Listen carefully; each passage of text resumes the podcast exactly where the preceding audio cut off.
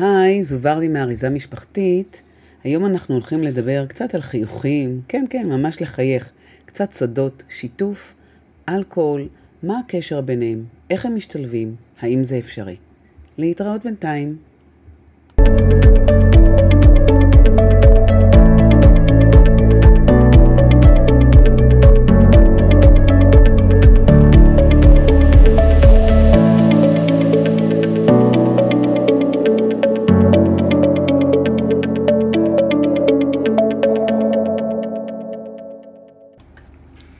לכולם, שמי עמי, ושמי ורדי. ואנחנו מאריזה משפחתית נפגשים שוב באחד הפודקאסטים שלנו. ורדי, רציתי לגלות לך משהו, אה, לא זוכר מה זה היה. על מה רצינו לדבר היום? אה, אני אגיד לך על מה. רצינו לדבר על סודות. אה, נכון, זהו, זהו. סודות. וואלה. אז מה זה סוד? אני לא צריכים לפרש, כי כולם יודעים מה זה סוד. לא, לא, אני דווקא אבל- הייתי רוצה כן לעמוד על זה. כי אוקיי. הייתי רוצה גם לשמוע את דעתך. אה, אנחנו מדברים על סוד, סוד, סוד, אבל יש כמה גוונים של סוד.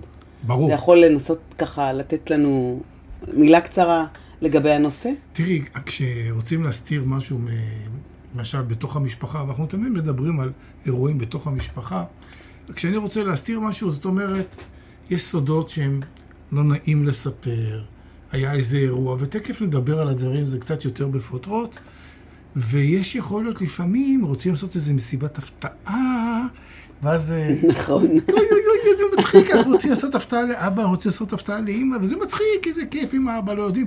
ואז זה גורם לך שאתה רואה משהו, אתה רואה אותו, הוא בחיוך.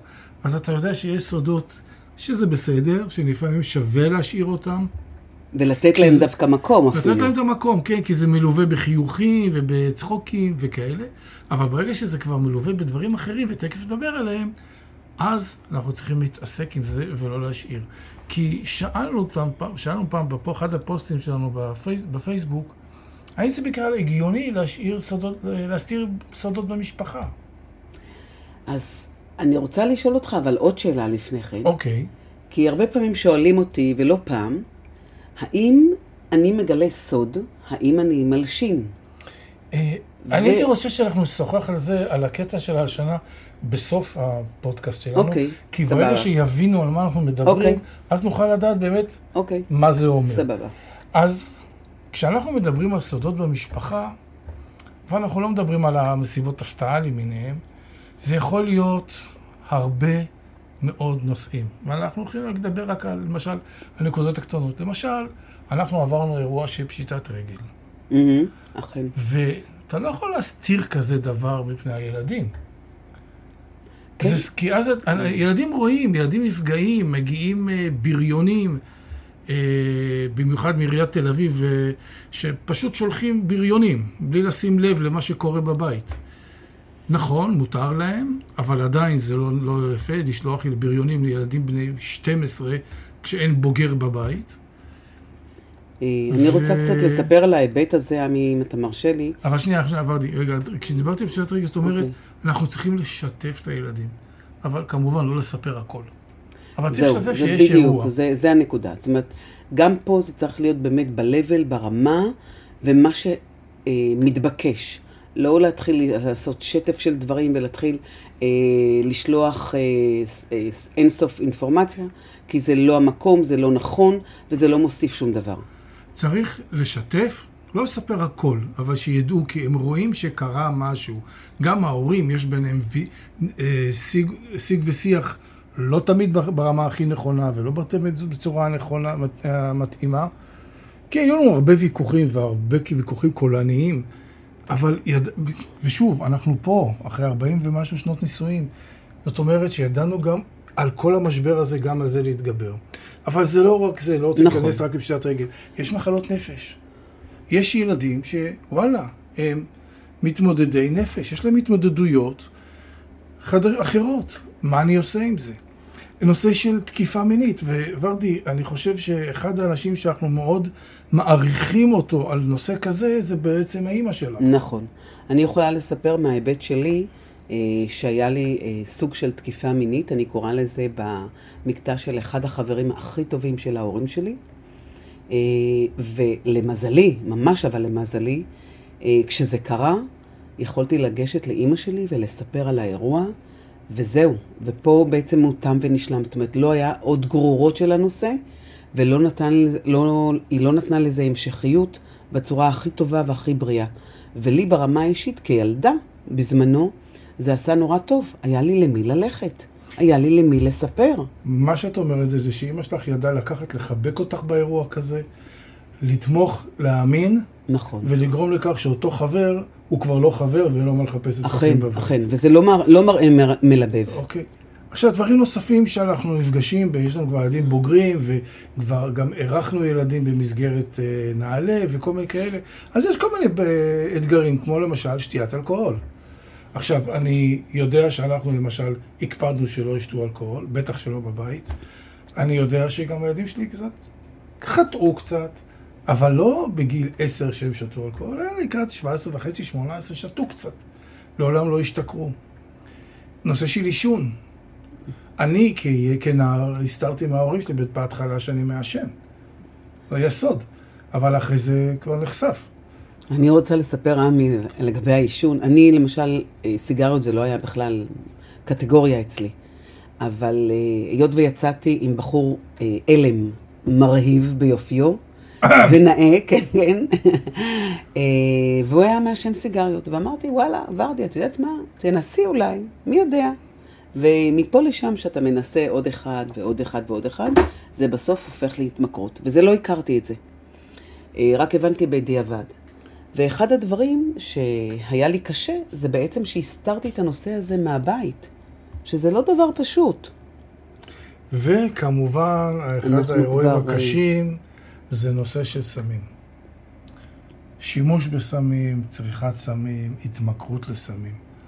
ברוך השם, אני יכול להגיד שעם כל האירועים וכל האתגרים, ועברנו פה מרבית האירועים שפה תיארנו, אנחנו כבר עברנו אותם גם, אה, הילדים שלנו לא נגררו לשם, ואני יכולתי להגיע לסמים בקלות. אני בגדתי, גדלתי בתל גיבורים בחולון, ואצל ההורים שלי החביאו את הסמים, בחצר. אבל זו הייתה תקופה אחרת, אנחנו מדברים על שנות ה-50 וה-60, זה, זה משהו אחר. אה, היום החשיפה לסמים הרבה יותר גדולה.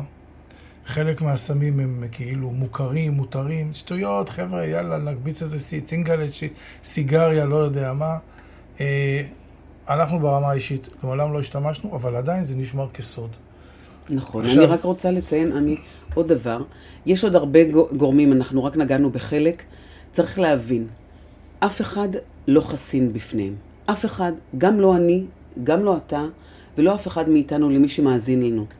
וצריך לקחת את זה לא כמובן מאליו, אלא כסופר דבר שצריך לשים עליו את הדעת בנושא. ז- ופה את מביאה אותי בדיוק לנקודה הבאה שעליה רוצה שאני אשוחח- לשוחח. איך אני יודע שילד שומר סוד? אנחנו יכולים לראות את זה, א', בדפוס ההתנהגות שלו. יכול להיות שיש הסתודדות. יכול להיות שאם נשאלת שאלה מסוימת, אז מקבלים כל מיני תשובות שהן לא לעניין בדיוק. ואם שואלים שאלה באופן ישיר, שהיא מאוד קשה, לפעמים לעיכול, אז אנחנו מקבלים כמו חמקמקות, או הבלחה מסוימת, או או שלא רוצים גיחוך. לענות. זה גם יכול לבוא למצב של למשל אה, תוקפנות מצד אחד. בוודאי, מצד שני זה גם הסתגרות, את יודעת, הסתגרות בחדרים. נכון. זה יכול לבוא למשל לידי ביטוי, אני לא אשכח שהבן שלי, שלנו עלה לכיתה י' ועוד הסביר לנו שהתגלגלות לסמים זה גם שינוי של החבורה שאיתה אתה מסתובב, ווידאנו, באמת, שבכיתה י' באמת הסת- מסתבר שהבן אה, החליף חבורה. ומאוד וידאנו שאכן זה לא קורה. צריך להיות ערניים לכל מה שקורה עם הילדים. וכשעמי אומר ערנות, זה ערנות בשיטת שלושת הרבדים בכל הרמות.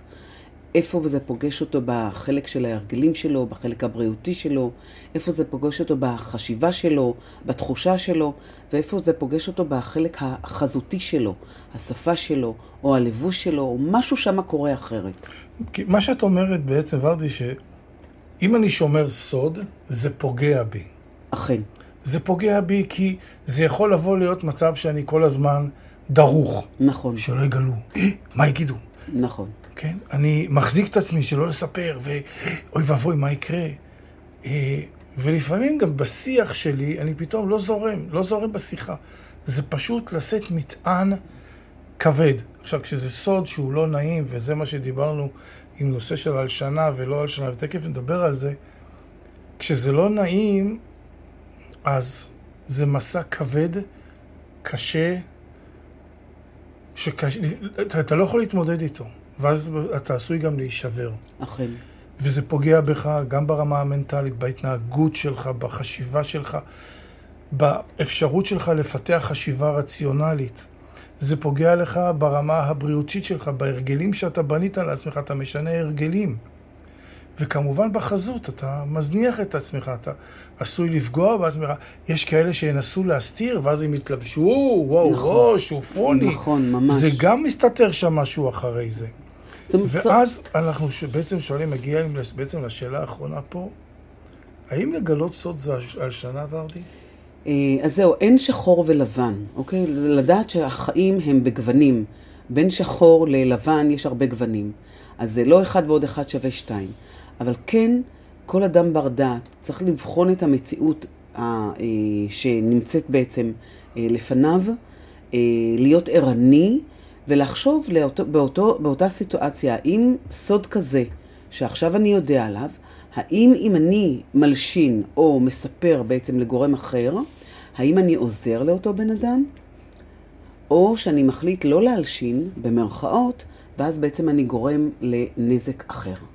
אני חושב שכדאי מאוד אה, לעשות את זה יותר, כן, דווקא שחור ולבן. נכון, החיים הם מאוד מאוד עם גוונים, והסודות יכולים להיות להם גוונים מסוימים, אבל באיזשהו מקום חייבים לחתוך.